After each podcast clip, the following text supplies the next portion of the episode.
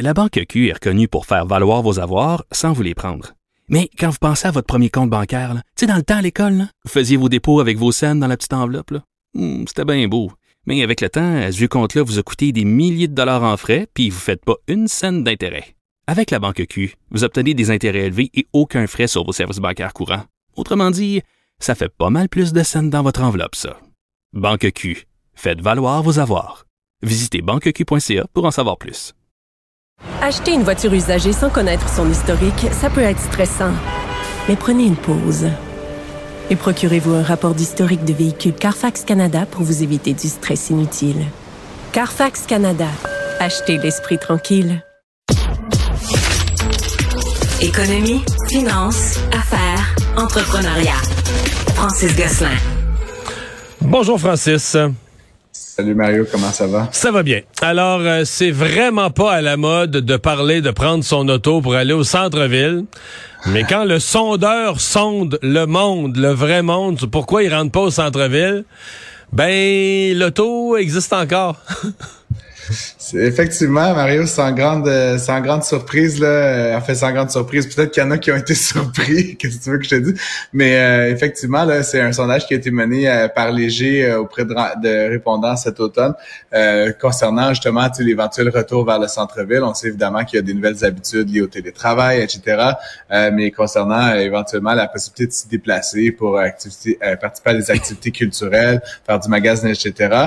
le tiers des répondants considère qu'il faudrait améliorer l'accès en voiture, ce qui est quand même un petit peu drôle, 26% Puis euh, plusieurs aussi mentionnent y a véritablement un enjeu de stationnement, ce qui est aussi un sujet assez impopulaire actuellement. Mais euh, donc essentiellement, là, ce sont deux éléments qui, qui reviennent souvent. De manière générale, 70% des répondants Mario évoquent l'enjeu de la mobilité. Donc là-dedans, il y a nos 26% qui sont plutôt favorables à l'automobile.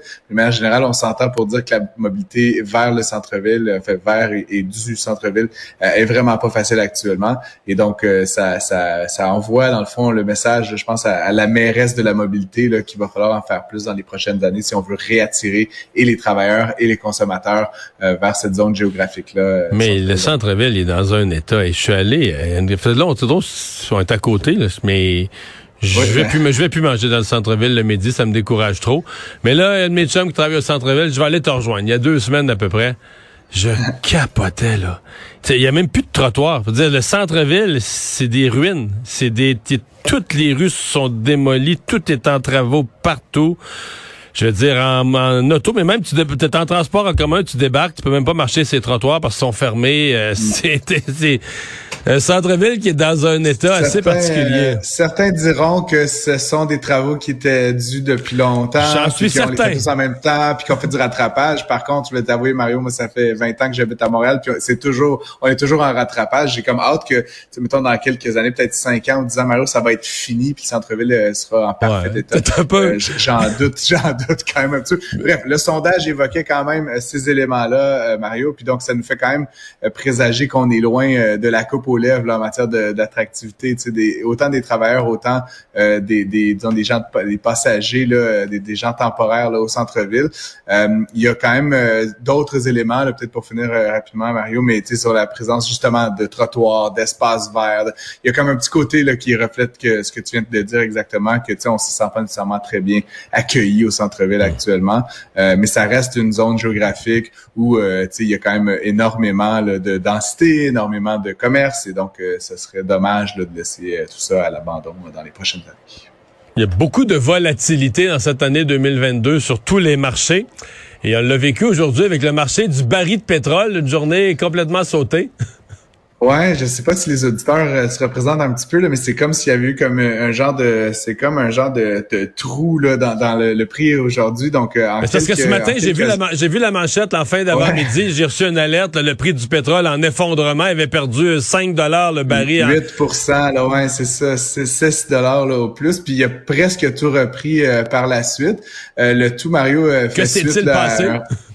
Ben, c'est un, dans le fond un, un, article du Wall Street Journal là, qui, qui était quand même documenté. Là, donc, c'était pas pour euh, faire paniquer les marchés, mais essentiellement euh, qui évoquait que l'Arabie Saoudite et d'autres pays de l'OPEP Plus pourraient augmenter la production euh, à d'un demi ah non, à un, un demi-million de barils par jour, ce qui évidemment rajouterait de l'offre et donc ferait, baisser les prix. Tu sais, ils jouent une drôle de game actuellement, là, notamment les Saoudiens, là, mais d'autres membres de cette association-là. sais, tu as vu certainement, là, juste avant l'élection américaine, ils ont, ils ont diminué la production, ça a fait monter les prix, évidemment, tout ça ne jouait pas en faveur de la réélection de M. Biden. Là, on est quelques jours après l'élection. Bon, euh, on a vu le résultat qui était plutôt mitigé, là, on va dire, aux États-Unis. Là, il se, il se décide en faveur d'un mouvement en sens inverse. Donc, ça a fait effectivement baisser les prix. Mais ce qui est étrange, Mario, c'est qu'actuellement, dans cette période-ci qu'on vit actuellement, euh, bon, c'est l'hiver, donc généralement, les gens consomment plus de produits pétroliers de manière générale. Il y a quand même encore beaucoup de gens moins au Canada, mais ailleurs dans le monde qui se chauffe là, avec euh, différents produits pétroliers. Il y a évidemment les sanctions européennes qui vont commencer prochainement à s'appliquer sur le, pétrole euh, russe, donc ça risque de faire augmenter les prix. Donc, c'était comme bizarre, mais effectivement, c'était comme une espèce de volatilité. Là, de finalement, à cette heure-ci, les prix sont revenus à peu près à ce qu'ils étaient ce matin, sauf qu'en cours de journée, il y, a eu, un V, là, il y a eu une descente de 5, de 5-6 dollars pour une remontée. Exactement. Donc, c'était vraiment une situation un, peu étrange, là, mais, euh, mais comme je t'ai dit, quand tu regardes le West Texas ou le Brent, là, la plupart se sont se transigent peut-être un dollar au moins que, que ce matin, ce qui est pas significatif. Là, ça ferait pas la nouvelle. Ce qui est particulier, c'est vraiment cette chute de 5-6 dollars. Tu penses-tu euh, qu'à la pompe, penses-tu qu'à la pompe, on va avoir une baisse la semaine prochaine pendant, mettons, 4 heures euh, de 5 sous? ah non, mais si c'était 8% Mario, ça serait plus que ça. Ah, ça serait au moins ah, ben non, ben non, ben non, mais la plus grosse partie, c'est des taxes là, dans, quand on achète l'essence. C'est ça qu'il faut pas oublier. Bref, euh, c'était une drôle de situation aujourd'hui, donc mais tout est rentré dans l'ordre, pourrait-on dire. Là, donc, euh, donc voilà. Et finalement, tu veux nous parler de biothermica. Ouais, ben je voulais en parler brièvement pour plusieurs raisons. Un, c'est une super belle entreprise québécoise qui se spécialise dans ce qu'on pourrait appeler la conversion du méthane en CO2. Puis pour les geeks qui nous écoutent ou les spécialistes de, de, de, de sciences, dans le fond, le méthane, c'est un gaz à effet de serre qui est de mémoire 16 fois plus euh, efficace, entre guillemets, pour réchauffer la planète que le CO2. Donc, ce que fait Biothermica, essentiellement, c'est qu'ils ils prennent, ils capturent le méthane à la source et ils le brûlent, dans le fond. Puis le, le, le résultat de ça, ben, c'est de la chaleur et du CO2. Euh, Biothermica a une longue histoire au Québec, donc c'est une entreprise d'ici, euh, de mémoire, leur CHSL est sur la rue Sherbrooke, c'est un monsieur Drouin qui est président de ça. Euh, ils avaient lancé leur, première, leur première installation, Mario, dans la carrière là, au nord de Montréal, donc j'oublie le nom, juste derrière le Cirque du Soleil. Ils capturaient les émanations de l'ancienne carrière qui était du lixivia, du méthane, qui convertissait en CO2, et ils faisaient donc de la vente de crédit carbone pour se financer comme ça. Ben, ce qu'on apprend aujourd'hui, c'est que pour la première fois, ils ont euh, ils ont installé euh, un dispositif comme ça, mais dans une mine. Et euh, ce qu'ils prétendent, c'est qu'en fait, si ils étaient capables de déployer davantage leur système... C'est la carrière Miron. La carrière Miron, Mario, merci. Tu as même recherchiste que moi. Je fais ma recherche moi-même tout en t'écoutant. c'est bon. Mais donc ils ont installé dans une mine et s'ils pouvaient donc capturer donc le méthane dans la quasi-totalité des mines de la planète, on pourrait parler d'une réduction des gaz à effet de serre totaux de 10 des émissions totales de la planète de 10 énorme, là. extraordinaire. Évidemment, ça se traduirait par des investissements en plusieurs milliards de dollars, mais ça reste que Biothermica est l'une des deux entreprises dans le monde qui a euh, des brevets et le savoir-faire pour implanter cette, cette technologie-là.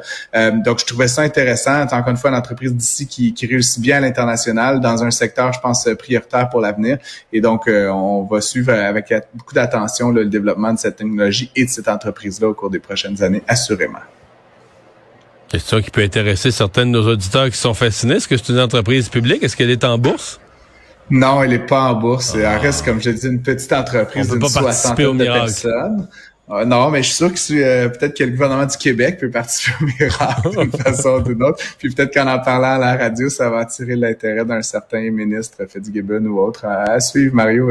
mais euh, je serai le premier à te le mentionner si jamais ils font un appel public à l'État. Fais ça. merci Francis, à demain. Bye. Bonne journée.